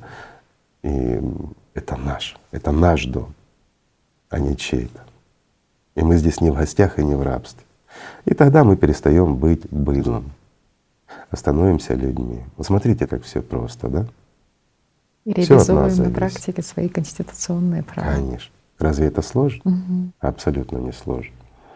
Очень легко оно и рисуется. То есть нету какой-то там далекой сложной цели построения созидательного а общества, нету. когда есть этапы, которые каждый этап реально реализовать, он реально абсолютно осуществим реально. абсолютно. И есть уже понимание, как бы что нужно делать. И поэтому... Начинать с малого. Да. С простых элементарных вещей. Должно быть здравомыслие прежде всего в этом. И этапность должна быть. Нельзя бежать впереди паровоза. Ну, бессмысленно. Все нужно делать своевременно и так, как это положено. То есть как все нормальные цивилизации это проходили, так нам надо повторить этот путь, да и все, что не так. Конечно. И все будет хорошо тогда. Да, действительно, пора уже не быть приматами, скажем, остановиться людьми, потому что… Ну, у приматов тоже по-разному, угу. извини. Мы сейчас существуем как низшие приматы, угу. да? где есть один лидер и тому подобное. А если мы возьмем высших приматов? Коалиции есть такие, как Есть союзы. группы, коалиции и тому подобное. Многие скажут, у нас же тоже сейчас так есть коалиция, группы. Есть, но не во всех странах.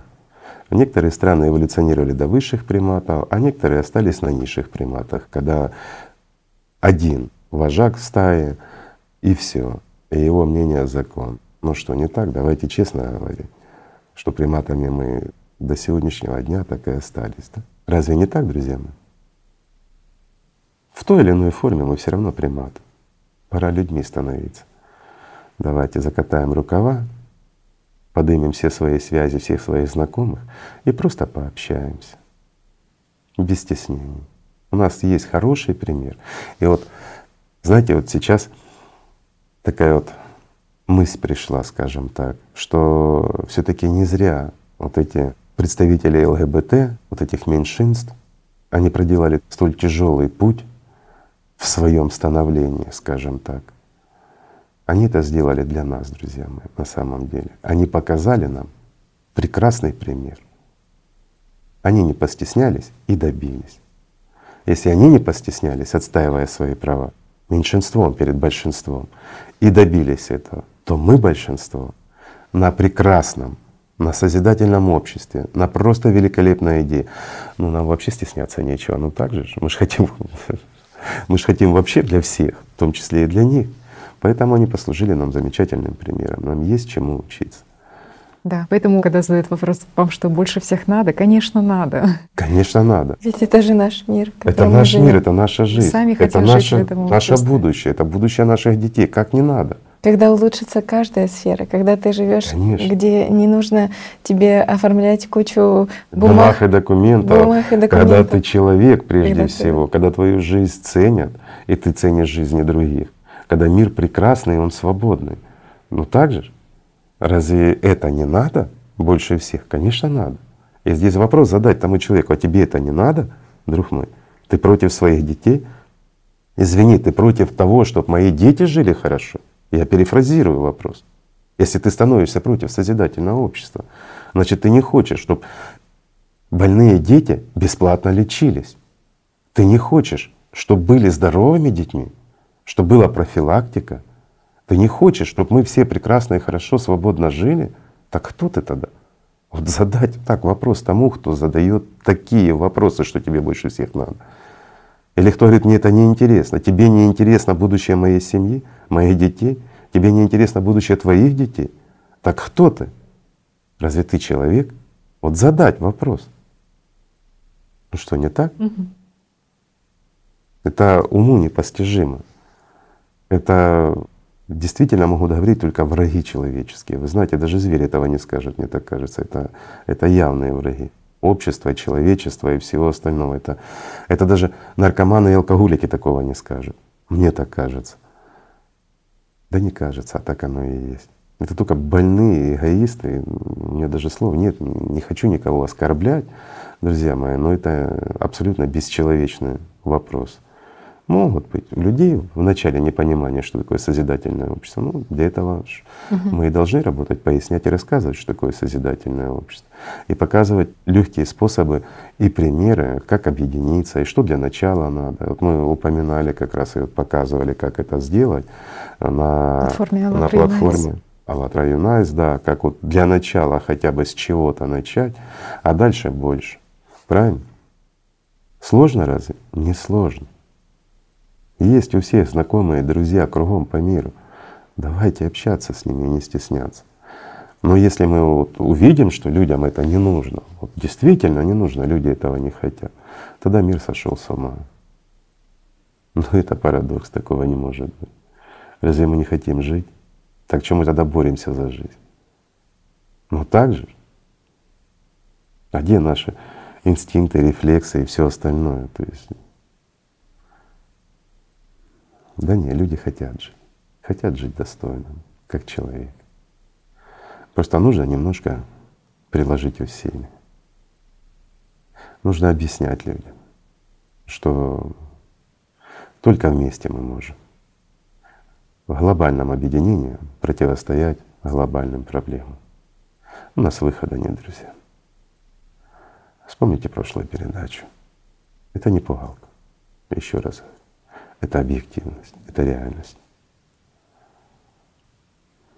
Но мы можем, если захотим. Как говорил Циолковский, в золотой век смогут войти те, кто сможет объединиться, кто научится объединяться. Золотой век сможет наступить лишь тогда, если мы сможем объединиться. И самое интересное, ничто, кроме глупости, не стоит у нас на пути. Ничто. Это выгодно всем. Просто всем выгодно.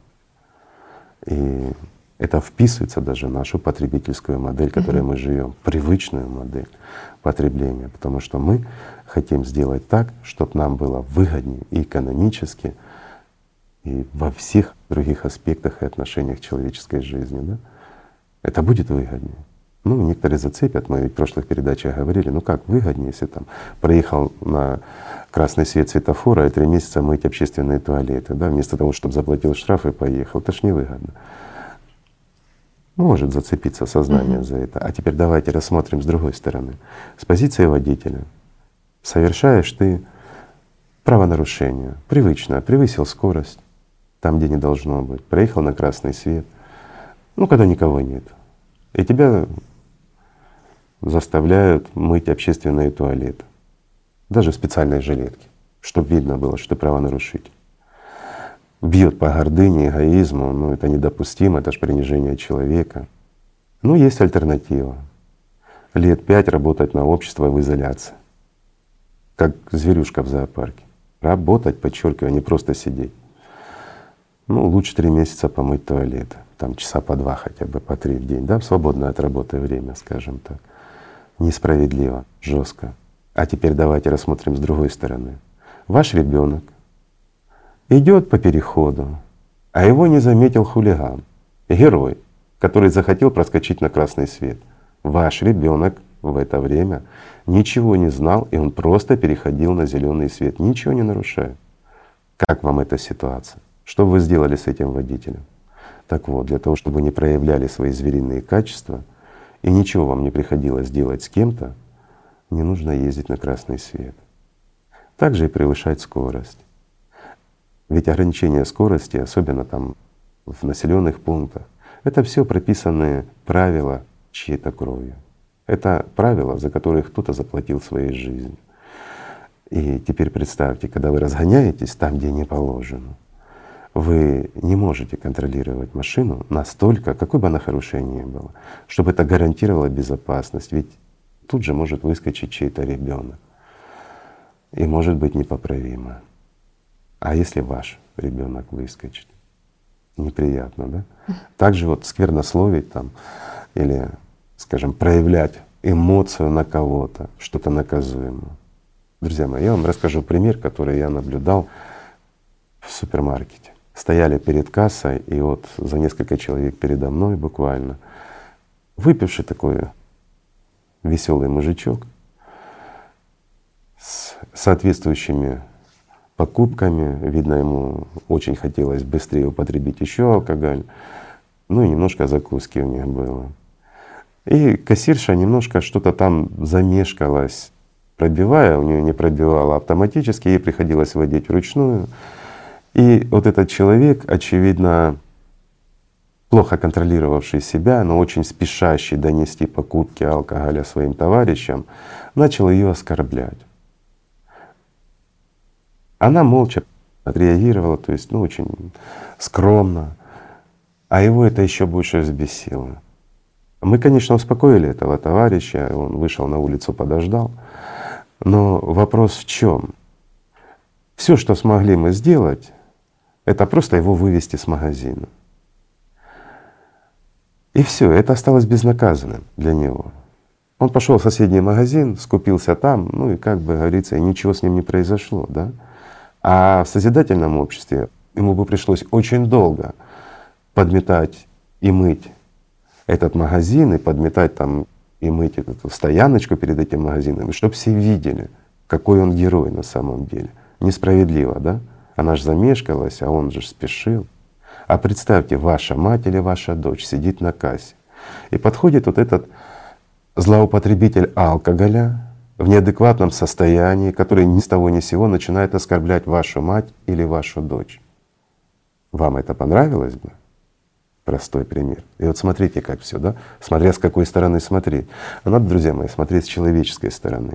Человек не должен опускаться до скотины. Не должен. Если он опускается до скотины, то значит и отношение к нему должно быть такое же, как к скотине, пока он не станет человеком. Правильно? И это не должно быть повадно ни для кого. Если мы хотим жить в прекрасном мире и уважать друг друга.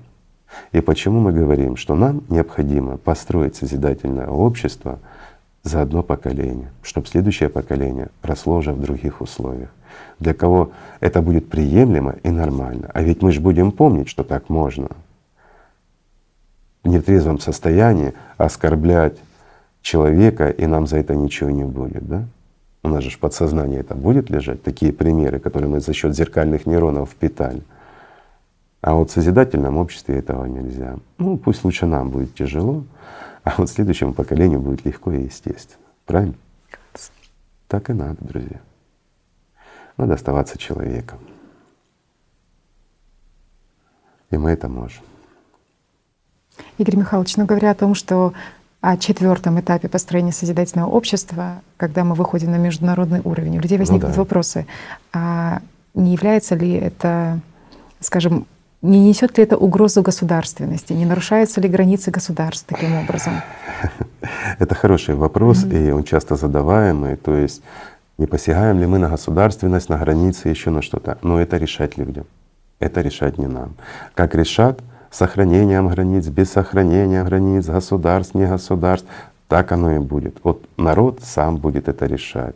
Я даже больше скажу. Вот у нас сейчас достаточно стран, в которых есть короли, королевы и тому подобное, угу. да, цари, монархия, да, и тому подобное. Будет монархия или не будет?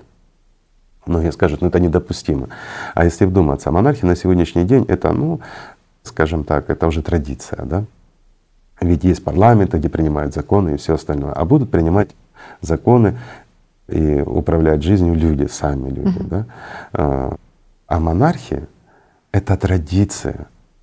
Ну, я не знаю, ну как по мне, лично, то все наши традиции надо беречь. Всю нашу историю надо беречь. Все лучшее, прекрасное, то, что вдохновляет людей, надо сохранять. Ну, это мое мнение. Вспоминаю прошлую передачу, когда мы говорили про три с половиной миллиарда человек, которые могут сдвинуться со своих мест. И тут задаешься вопросом, а будут ли вообще существовать эти границы в современных ситуациях климатических? Люди решат. Угу. Ну, скажем так, если мы отходим от философии, ведь мы рассматриваем построение созидательного общества в идеальных условиях, тех, которые есть сейчас, mm-hmm. да, если мы успеваем. А если мы не успеваем? У меня простой вопрос. Даже смещение трех с половиной миллиардов людей, части, mm-hmm. половина планеты на другую половину, это сохранит ваши границы, ваши права, ваше государство? Вот вам ответ, друзья мои. Так это не мы прогнозируем, извините. Это ученые говорят, они посчитали, что буквально через 50 лет 3,5 миллиарда начнет смещаться, вынуждены будут. И простой вопрос, а будут ли они агрессивные или не будут? И те, кто переходит с одной стороны в другую, и те, кто принимает, будут агрессивны. В потребительском мире очень агрессивны будут. И чем это закончится, неизвестно. Вопрос лишь в том, и то, что я могу в действительности сказать на сегодняшний день, не будет через 50 лет, а, да некому будет через 50 лет с одной территории идти в другую, потому что и некому будет, и некуда будет. Все произойдет гораздо быстрее. К сожалению, но это, это правда. Но можно все изменить. Я даже вспоминаю, что с христианской даже позиции, с позиции религии, ведь люди не должны просто пассивно ждать, когда наступит там катаклизм или еще что-то. в том же христианстве mm-hmm. на сегодняшний день многие говорят, что да, оно произойдет, но мы должны сидеть и ждать, да, mm-hmm. потому что это Бог наказывает, это замечательно, а мы вот такие верующие, Бог нас настолько любит, нас лодырей, бездельников и лентяев, которые ничего не делают, сидят и ждут mm-hmm. наказания Господня для остальных, а мы в рай войдем, а остальных Он накажет. Но разве это не христианская позиция на сегодняшний день? некоторых, скажем так, организаций. Такая. Но в корне она неверна. Неверна, конечно. Mm-hmm. Кому лодыри лентяи нужны? За что? За то, что он ничего не делал? За то, что он не служил Богу? Бог его в рай возьмет? Я вам простой пример приведу. Представьте, есть два человека. Ну, вы состоятельный человек, много делаете хорошего, не успеваете что-то сделать дома. И вот один человек приходит, вам помогает, а второй ходит с гордо поднятым носом и воротит его от вас так э, в случае необходимости помочь, кому вы поможете? Тому, кто приходит вам помогает, или тому, кто с гордостью нос отворачивает? Чего он тебе должен помогать? Ну такой простой пример. Кто заслужил любовь и уважение? Тот, кто служит Богу и за каждую душу борется здесь, или тот, кто бездельничает и считает, что в априори он уже достоин того, чтобы Бог его взял к себе, потому что он ничего не делает, потому что он лентяй, потому что Бог его должен любить. За что? Любить. За безделье? За лень? За то, что он блажает дьявола своими мыслями, забывая о Боге? За то, что он потребительски относится к Богу? Простой вопрос. Давайте будем честными в этом вопросе. Бог любящий, Он любит всех, кого знает. А знает Он лишь тех, кто любит Его и служит Ему. Вот вам и ответ, друзья. Так что, друзья мои, давайте любить друг друга. Начнем с простого. Пойдем к большему. От любви и уважения друг к другу. Спасибо, что были с нами. Спасибо. Спасибо. Спасибо. Спасибо и вам, друзья.